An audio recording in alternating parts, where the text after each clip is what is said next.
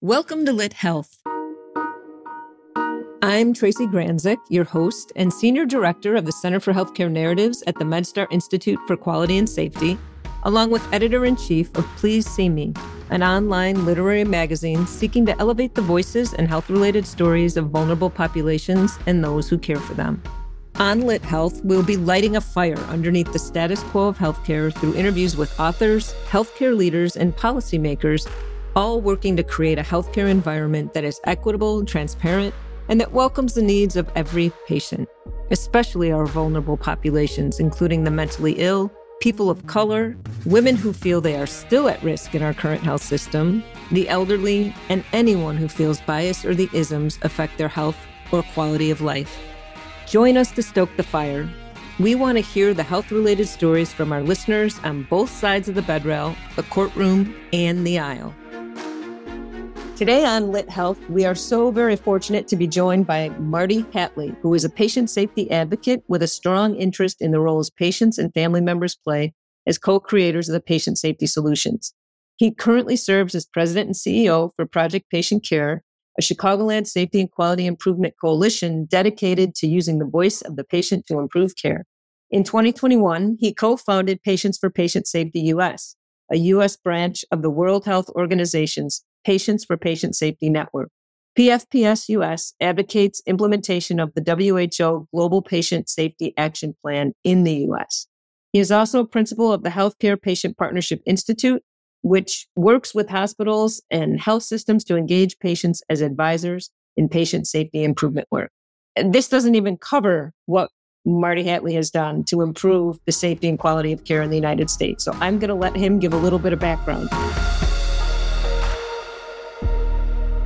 Marty, thanks so much for joining us on Lit Health today. I know I didn't do your entire career justice in that short bio. So can you can you talk a little bit more about your background and why you became so passionate about improving healthcare in the U.S. Uh, sure. Good morning. Uh, hello, Tracy, and it's great to be here. Thanks for the opportunity to chat about things like this.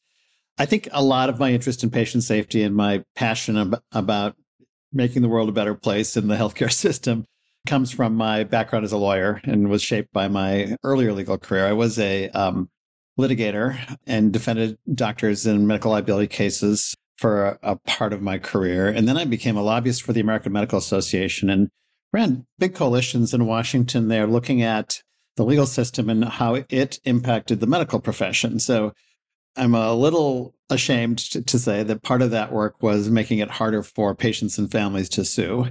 Uh, I've seen the light on that issue. I've completely gone over to the light side there. But another part of it was just looking at the litigation system and how it, it just doesn't work well eh, for healthcare safety issues. It's so adversarial. It's not focused on on learning. It's focused on winning. And so I spent a lot of time looking at alternatives to the typical, you know, adversarial litigation process. So things like no fault and health courts and enterprise liability, where there's better pathways for just looking at bad outcomes and covering those in an uh, economically efficient way. And that led, that was my pathway to patient safety.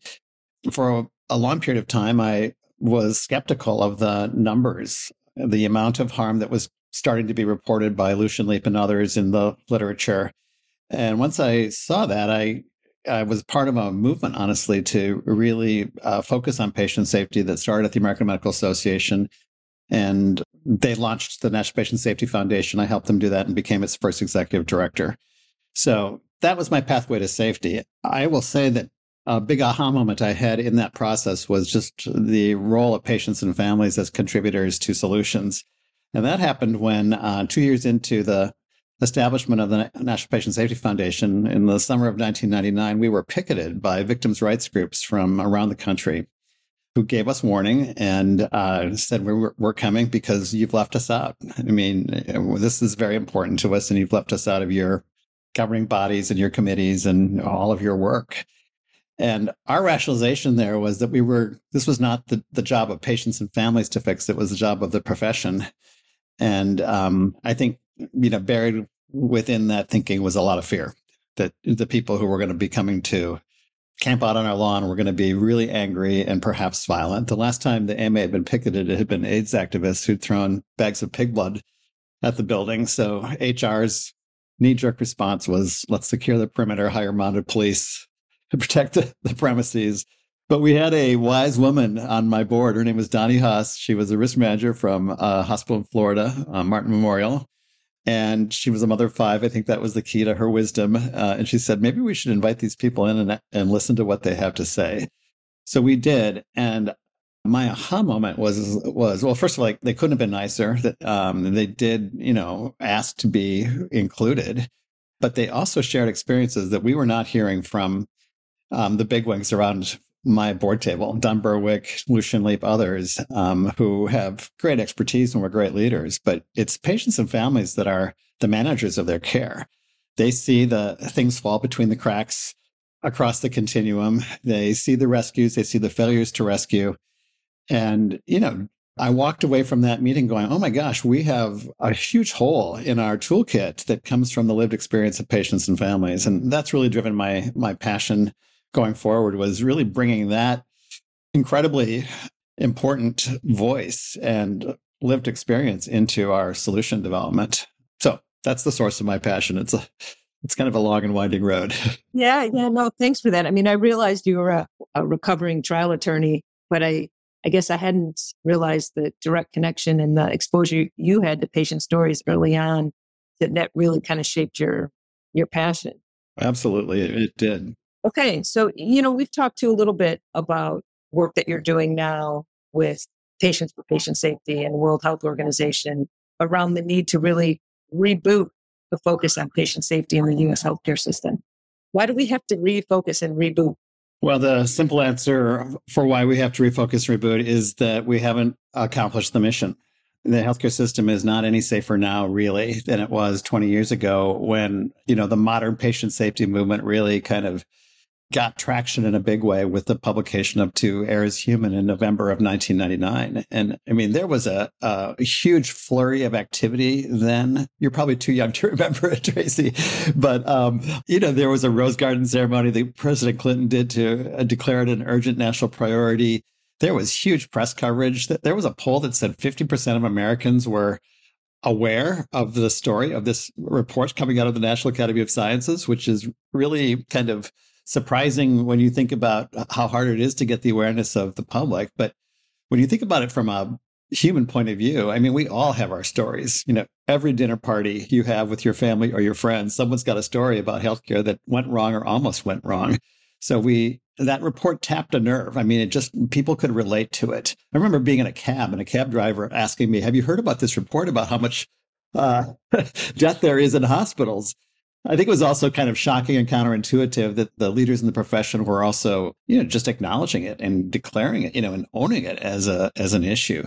So that kicked us off, but we've seen just drift since then, and we've seen, you know, drift and and then momentum build and then momentum fall again. I, I mean, I, have to also give credit to the Affordable Care Act, uh, President Obama's leadership. I mean, there was the Affordable Care Act brought us um, the HAC reduction list, and that program HACs are um, healthcare acquired conditions, but it's ten things that you know really shouldn't happen that CMS started measuring and started tying payment to. It brought us uh, public reporting and transparency.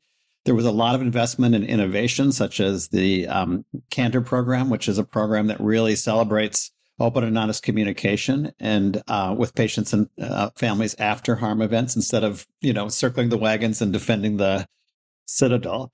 So there was a lot of movement. I mean we've learned a lot but we haven't held on to it. It hasn't been durable because the leadership changes. The leadership changes at the governmental level and the leadership changes at organizations. So you can make progress and then you can see it just drift away the work I'm doing now with Patients for Patient Safety, which is the WHO's network of patient led patient safety advocates, really happened because we've lost pretty much all the progress that we've made. Um, when you add COVID into the fact that there was just the kind of drift I just talked about, we've lost almost all the gains we've made. There's just a couple of exceptions. We see anesthesia continually getting safer. And we see, you know, sort of isolated wins like the elimination of early elective deliveries because the right coalition of partners came together and just made it happen. But for the most part, infections, falls, medication errors, those things, pressure ulcers, bed sores, those things are the data is just as bad as it ever was. So we have to reboot and we have to reboot and declare this a new priority. And when we came together as Patients for Patient Safety, which was founded by 10 sort of longstanding patient activists here in the United States, the first thing we did was write Secretary Becerra and say, why isn't this a priority for the Department of Health and Human Services? We can't even find it in your strategic plan. And we were deliberately provocative. We wrote an article uh, called Who Killed Patient Safety to just lay the problem at the feet of leadership, wherever they were, in organizations, in government, because we, we realized that the healthcare system wasn't going to fix itself, that they needed some outside pressure and some outside activist pushing on them. And we, we're, we're partners, but we're pushy partners.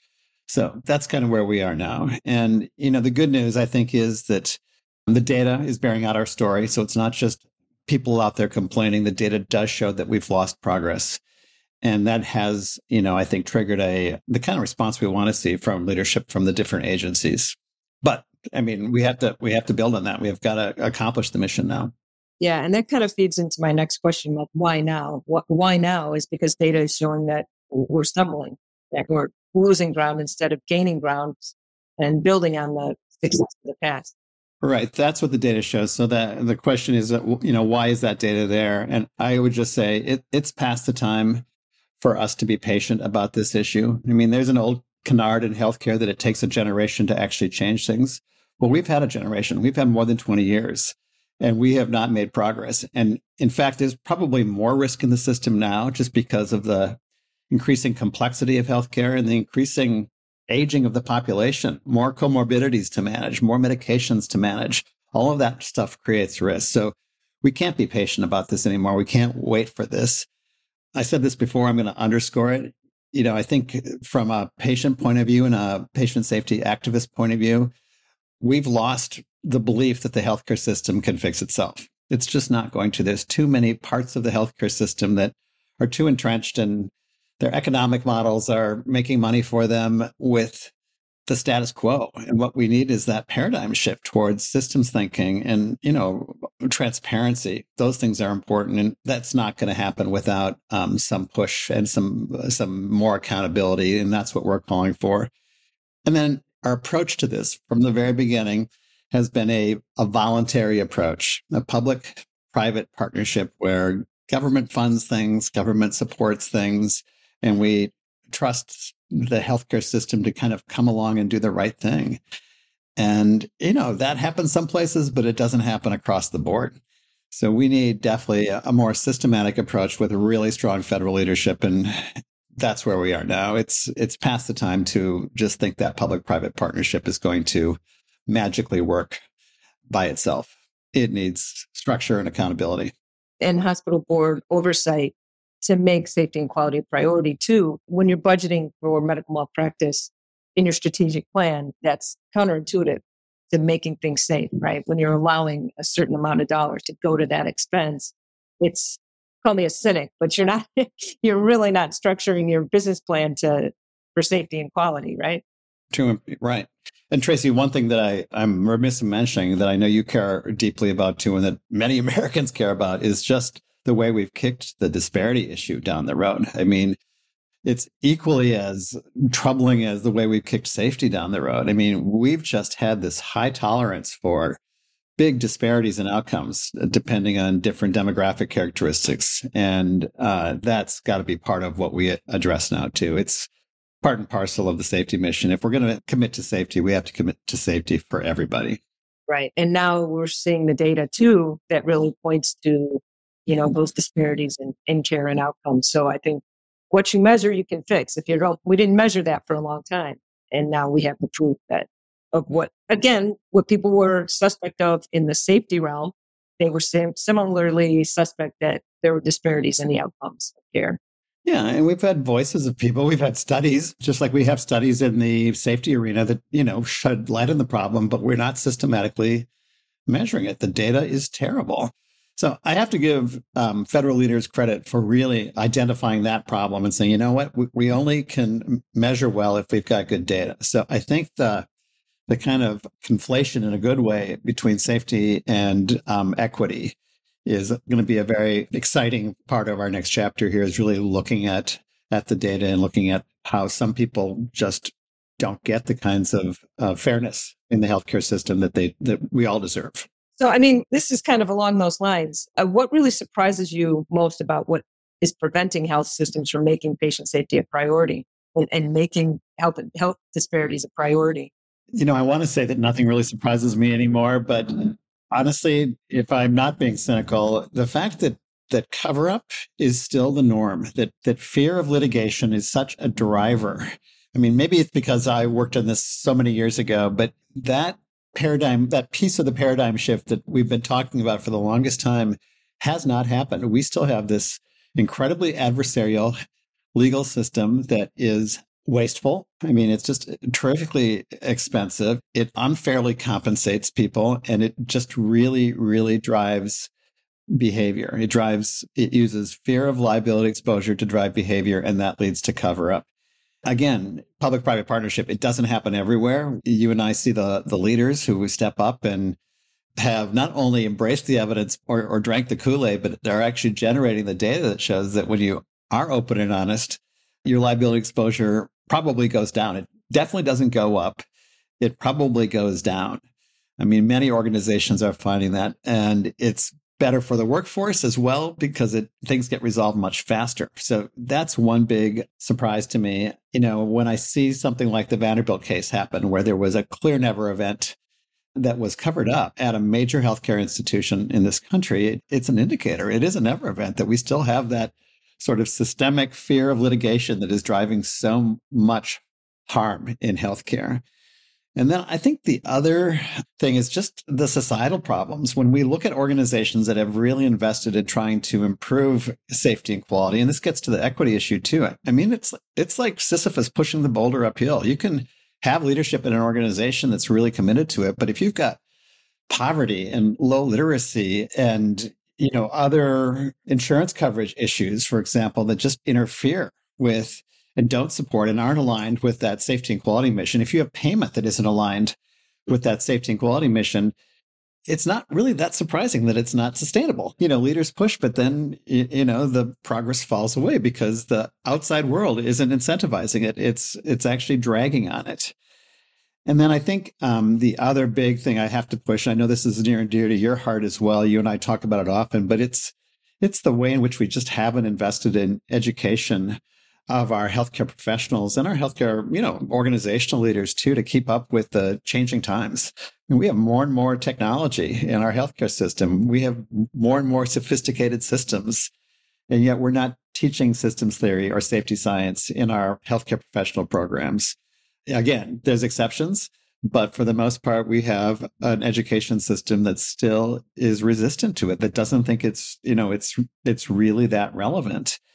And I think that's where we can start the revolution, honestly. I mean, that seems to be a doable thing. I mean, fixing poverty, fixing low literacy, that's boiling the ocean, but we can start with really focusing and almost demanding that our educational systems wake up and, and become much more embracing of the things that anesthesiology did. Anesthesiology is a shining example here of really putting their their staff, their physicians their nurse anesthetists through training about system safety, about the importance of reporting, about bad outcomes being a treasure that you can learn from, about not hiding. The sin is not hiding a bad outcome. It's it's not learning from it.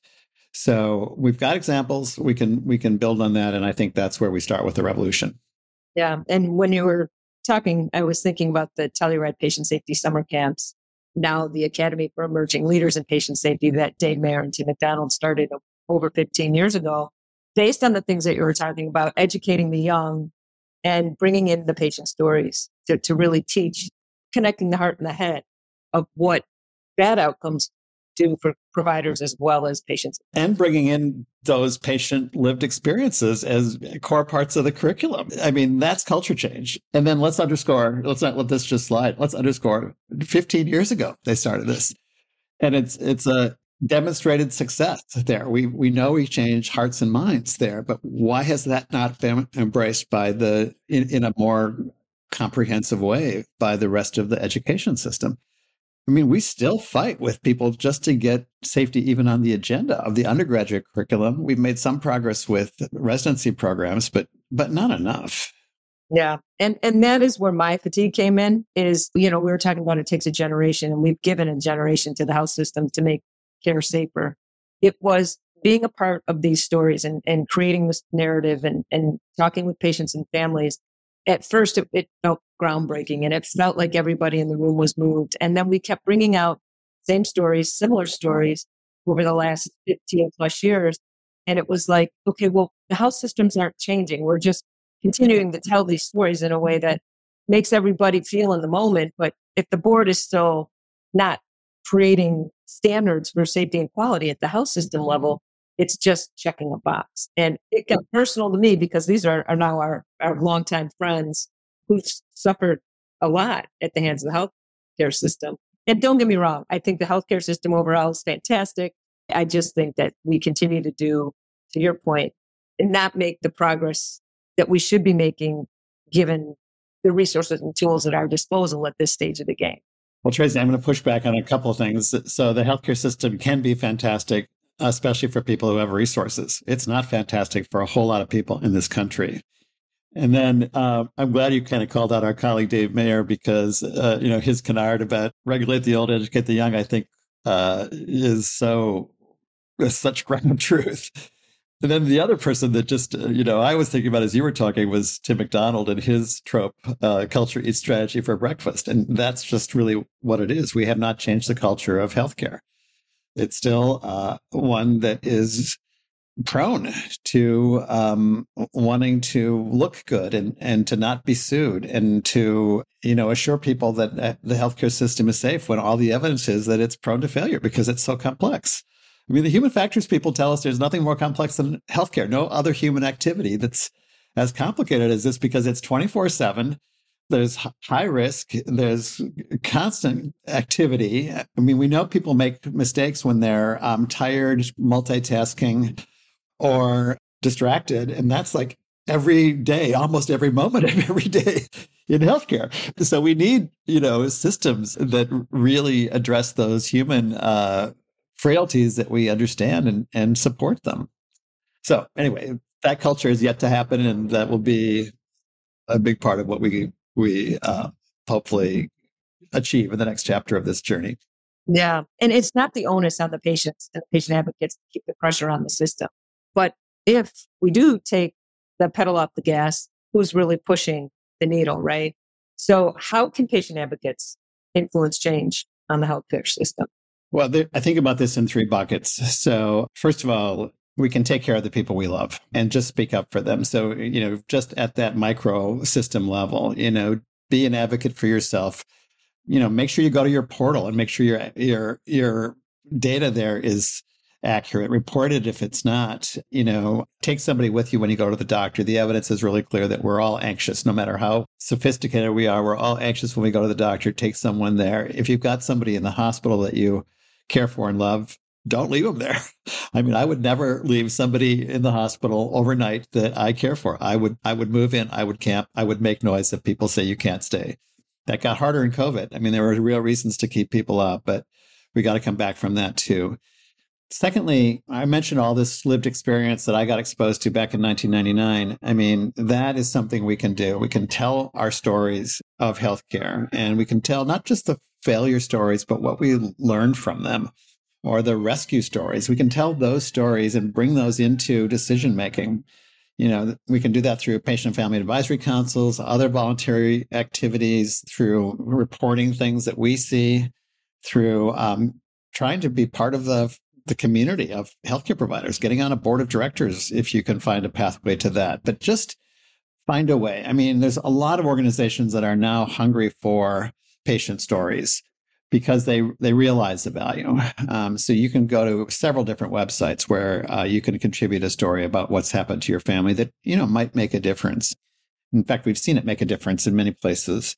And then thirdly, we can you know we can be advocates in a not just in a internal improvement way, but in that pushy outside way, pushing on the system. We can write our congressmen and senators. We can write Secretary Becerra and say, why is this not a priority anymore?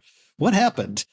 We can, you know, go to media, do all those sorts of things that put that outside pressure on the system. And, and you're right, it, it shouldn't be our job ethically as patients and family members to be the agents for change. But again, it's been 20 years. We haven't seen it happen. So if we love our children and our spouses and our parents and our siblings. And if we want the world to be a better place for the next generations of people, you know, it's it's worthy work to just go out there and give some time to being an activist. This is a little off script, but you mentioned, and rightfully so, the disparities in healthcare and, and that sometimes it's where you show up where you're going to have a better shot at a good outcome. And zip code kind of defines health. We've seen that. How can we better activate the communities that are more at risk given their zip code to have their voices heard? I think the the lever there, the pathway I see is really state government because you think about Medicaid as being um, a, a tool for improvement there. Medicaid is so underfunded in so many places. And that's really the purview of state leadership. So I think we go to our state leaders, our elected state representatives, our elected executives in states, and just say, look at the people in, I'll, I'll use our city as an example. In Englewood, a poor neighborhood deserve the same level of care same level of safety as those in the neighborhood that neighborhoods that you and I live in, where there are more resources and there are better schools and there is higher literacy. I mean, all of those things, those sort of societal problems that contribute to unsafe care and contribute to inequity, we have to be uh, making noise at the state level, not just the federal level, about addressing those issues and improving Medicaid, improving wellness services in challenged neighborhoods, improving awareness about the connection between nutrition or homelessness and the safety of healthcare are really, really important issues for us to, bring to our, our state leaders in particular. So, Marty, you know, we, we were talking about the cover ups in healthcare and that that is one of the things that was surprising to you that that continues. Uh, what do you think is the biggest obstacle to transparency in when it relates to patient safety in the U.S. healthcare system? I think there's there's two big obstacles, and one is that we still don't count accurately count and systemically count the number of harms that come from the preventable harms that come from the healthcare system. So contrast that with COVID. We can get our arms around how many COVID cases there were in this country because we counted them. In the patient safety realm, all of our data is based on estimates from studies. And those studies have been primarily hospital focused. So we might have some decent data about the number of deaths that happen that are preventable because of hospital systems failures and, and errors. What about nursing homes? We know there's a lot of harm happens in nursing homes. What about the huge frontier of missed or delayed diagnosis or failure to communicate diagnosis or all those ways in which the diagnosis is just missed over the course of the continuum of care that's not accurately organized? So we don't have any numbers on that. And looking beyond death as an indicator, all of the harm that happens to people who don't die, uh, we're just not accounting for. When you look at the estimates for the cost of, of medical error, or the cost of unsafe healthcare, with maybe two exceptions, the studies all focus on the cost to the healthcare system, maybe to employers, but not to patients and families themselves, not to the overall, you know, social net when the trauma of a medical error, you know, leads to depression or leads to lost income or leads to divorce or suicide. All of those things we hear over and over again, reports from patients and families, but we're just not counting those costs in this overall equation. And, you know, someone's fighting that. I mean, let's just be honest. It's going to be embarrassing data for the people that we've entrusted who, who think, who want us to believe that the healthcare system is safe. It's just not. So counting, I think, is the core to it. If we had accurate numbers, it, you know, I see COVID being positioned as the third largest cause of death in the country in recent years. That's because they counted the deaths in nursing homes. If we counted the deaths in nursing homes from unsafe care, we would be reliably number three, but we just don't. And then the other thing is we, we have yet to establish open and honest communication about error as the standard of care in medicine. There's no case law about that. I mean, there's an ethical mandate to do it, not just on doctors, but on um, healthcare organizational leaders too, that you have to tell the truth. There's a human rights component to it. I mean, we're the owners of our bodies, we're entitled to information about our bodies, but it's still the norm that, you know, it's okay, often based on the advice of your lawyer, to disinform or not say anything or end communication. I mean, when is honesty going to be, you know, stop being voluntary and going to become the standard of care. I mean, I think that's again something we can accomplish uh, with the right cases, maybe that we file amicus briefs on, with the right federal standards requiring something like candor be implemented at organizations.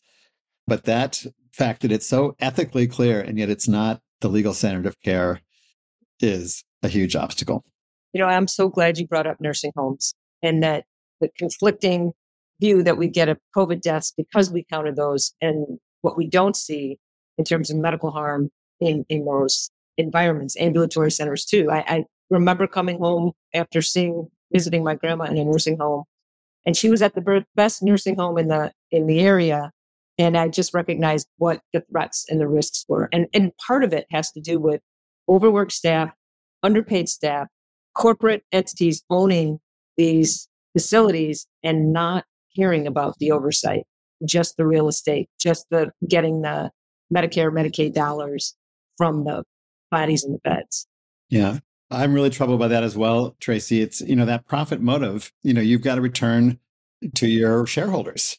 So we look at COVID and, and so many nursing homes didn't have infection control personnel. Think about it. You've got this residential facility with no infection control professional there.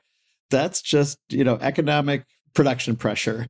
And then the other thing that I'd add to your list is the turnover. So not only is the staff, are they not adequately staffed? The staff that is there, because they're paid less than um, providers in other situations, they tend to move more frequently.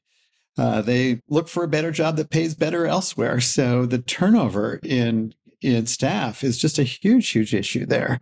The woman that was caring for my grandma was nine months pregnant, and there were people who I just I thanked them every day I walked in there. I bought them lunch. I just didn't, I wanted them to show up because I recognized that caring for someone 99 years old, incredibly healthy up until the last 18 months of her life, even moving her, even gently moving a 90 year old human and the fragility of the skin and the fragility of the bones is a skill. And you talked about infection. It's constantly, you have, you're constantly caring for people who are incontinent and, and it's a, bed of infection if you don't have infection prevention. And that was pre COVID. That's, it didn't surprise me at all what happened during COVID. Oh my gosh, you just put me on a mm. soapbox. I'll, I'll stop. But yeah, thank you. Thank you so much for pointing that out.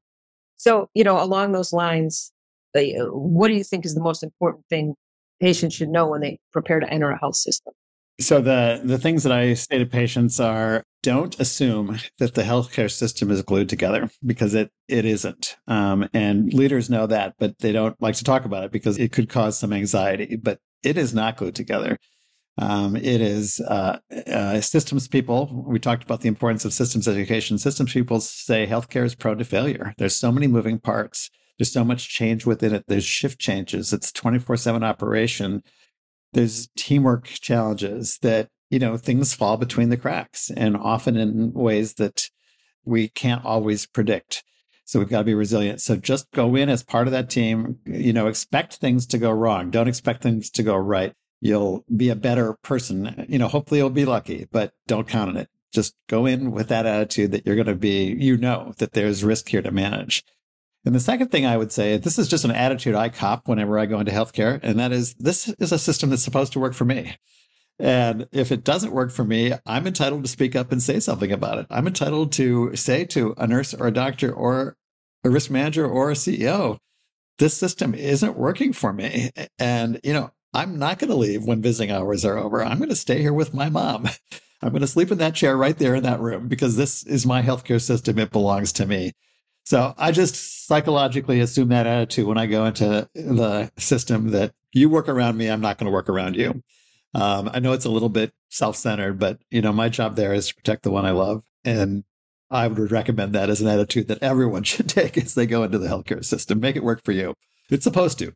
And it's all in how you how you approach it too. I mean, we we know, you know, and you have a charm that I'm sure when you deliver those messages that, you know, people listen it is using your words very carefully. Words have power. So if you want to get something done your way in a busy healthcare system, you got to be able to kind of navigate the anger and the frustration and your, you know, check your state too, I think is, is will help get the mm. outcome you want.